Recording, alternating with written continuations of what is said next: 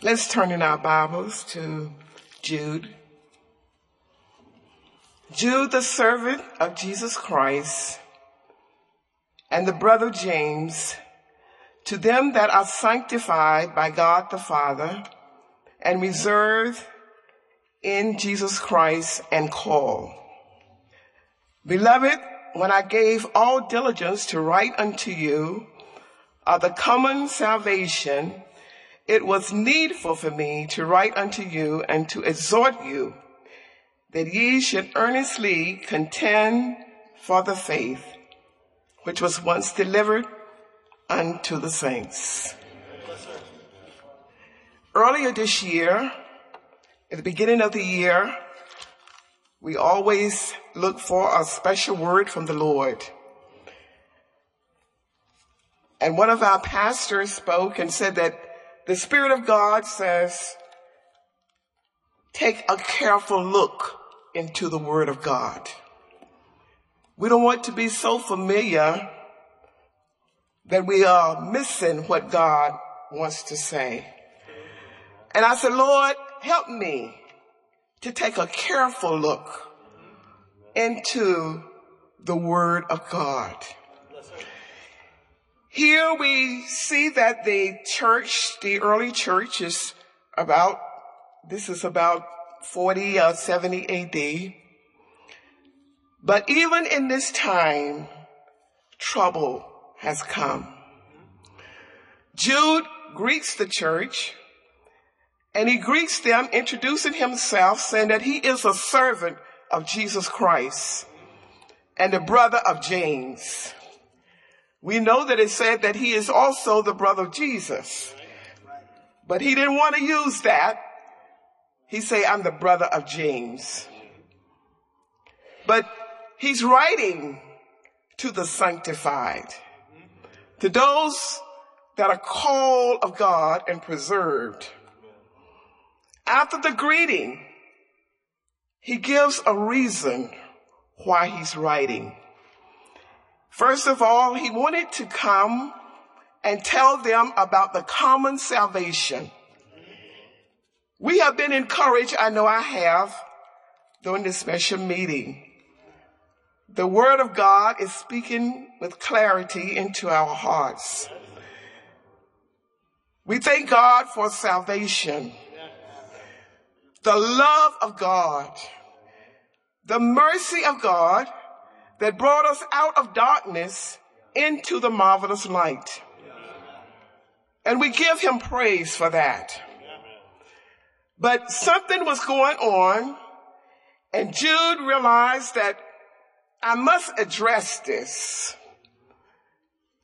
I must give attention to what is happening. He said that I wanted to write about the common salvation, but it was needful that I write and exhort you to earnestly contend for the faith which was once delivered unto the saints. The reason that he had this pressure and this urgency was because apostasy had come among the children of God. They had abandoned their first belief. False teachers had emerged and the truth of God's word was under attack. Hallelujah.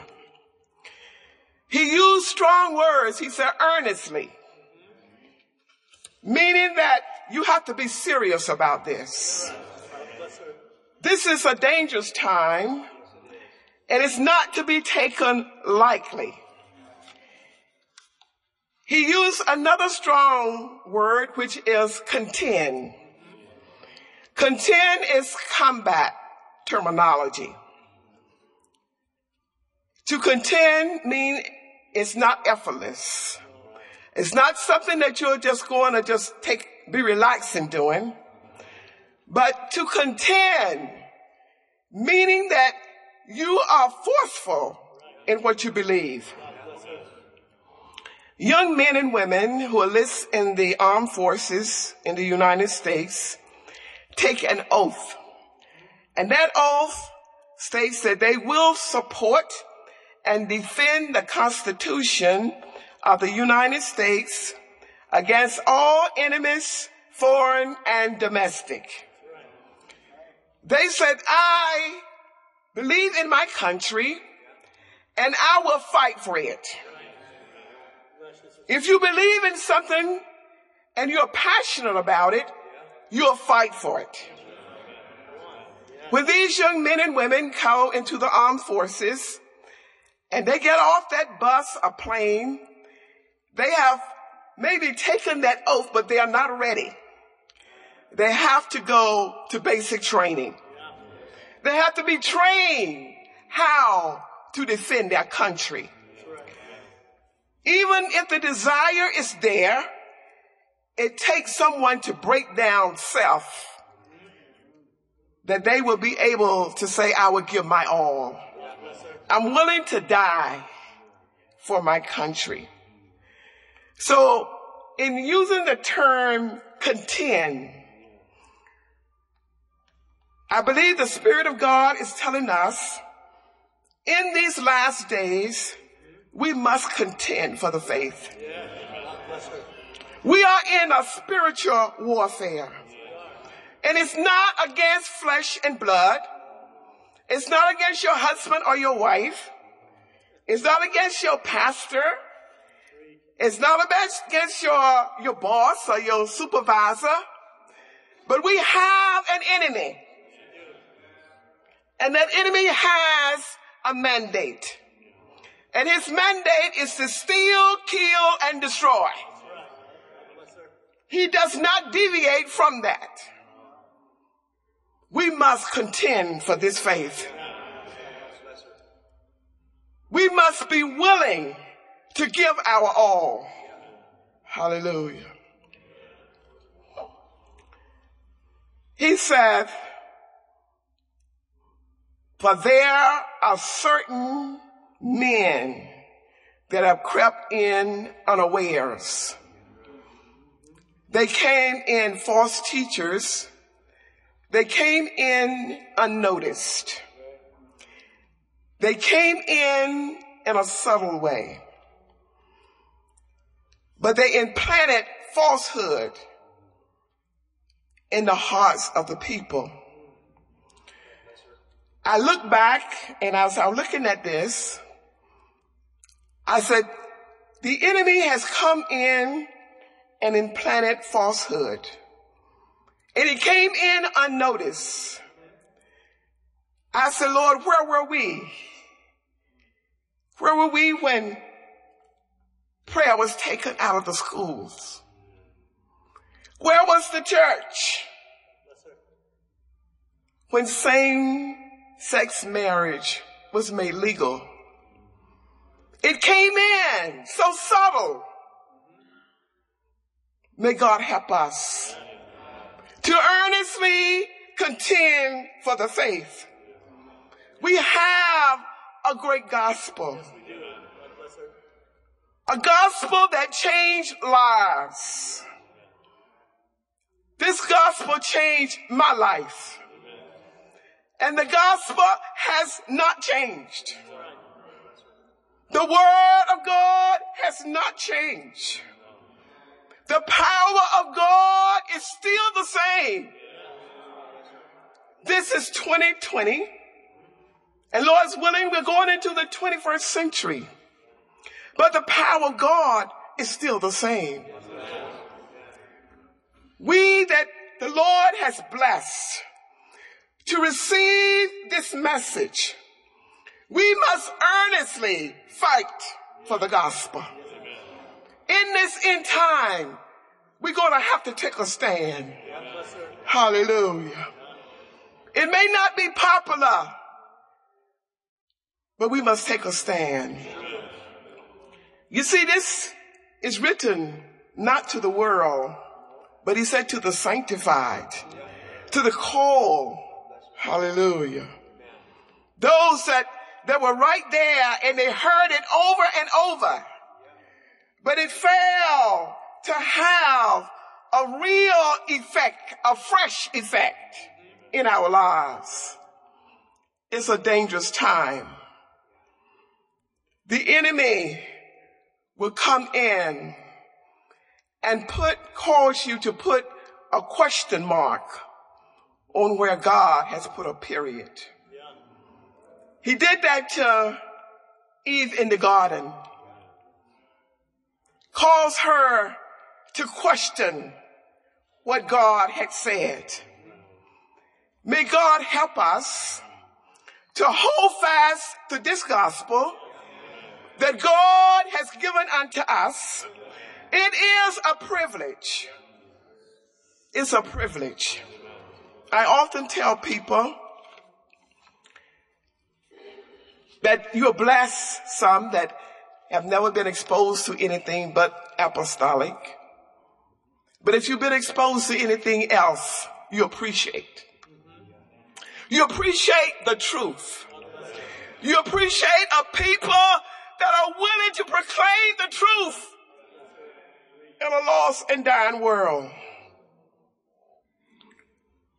Not only does our salvation depend on us contending for this faith, but those that are around us, our family members and our loved ones. If we fail to hold the standard, if we fail to contend for this faith, somebody may be lost. My daughter was in the armed forces and she was in training and her unit was scheduled to go to Afghanistan. And in training, they put them in live circumstances, uh, circumstances that looked like what they would encounter with the enemy. And she said that one day they, they just rushed her into this room, this dark room. And when she saw a little light, she saw a spider and she started screaming.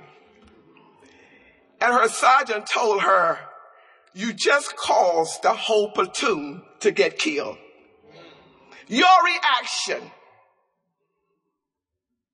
how we react, her reaction, because she screamed, because she was afraid, that attracted the enemy. So how we react if we fail to contend for the faith, if we fail to take a stand, it will cause someone else. It will give someone else maybe an excuse, a reason to not move forward in the gospel. He goes further and say, I will therefore put you in remembrance. Though you once knew this, how that the Lord, having saved the people out of the land of Egypt, afterward destroyed them that believe not. Sometime we have to be reminded that this God, this loving and this merciful God is a God of judgment. It's not a popular thing, but it's the word of God. And I've learned that in reading and studying the word of God, you have to look at the fine print. When you look at a contract, the, the options of that vehicle, if you're looking at a vehicle, they are made very plain.